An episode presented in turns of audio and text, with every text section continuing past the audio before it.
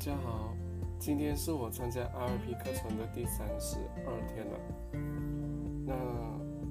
昨天和前天我们都谈到营销组合里边的第一个组合呢是产品的价值，第二个组合呢是服务价值。那今天我们要谈的是第三个品牌的价值。那以产品为中心的营销转变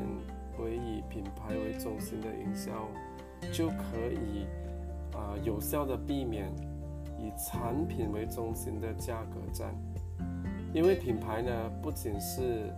啊帮一个企业鉴定它在呃消费者啊心目中的地位，嗯，那往往消费者呢。是会从品牌的体验之中呢，感受到产品的附加价值，然后呢，从而感呃呃能够呃情绪上或者是感性上的淡化对产品的价格，嗯，好比说呃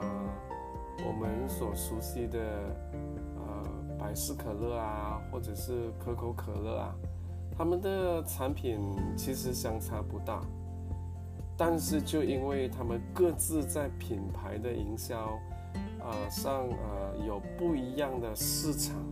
然后他们所做的竞争呢是针对嗯有一定的针对顾客群，那这样的话呢，其实他们双方都是一个啊双赢的的格局，因为谁也没有欺负谁，到最后呢，他们各自都有。自己品牌所针对的顾客群，那他们自己的顾客呢，就不会说，嗯，因为呃价格而买对方的产品。好的，今天的分享就到此为止，谢谢大家。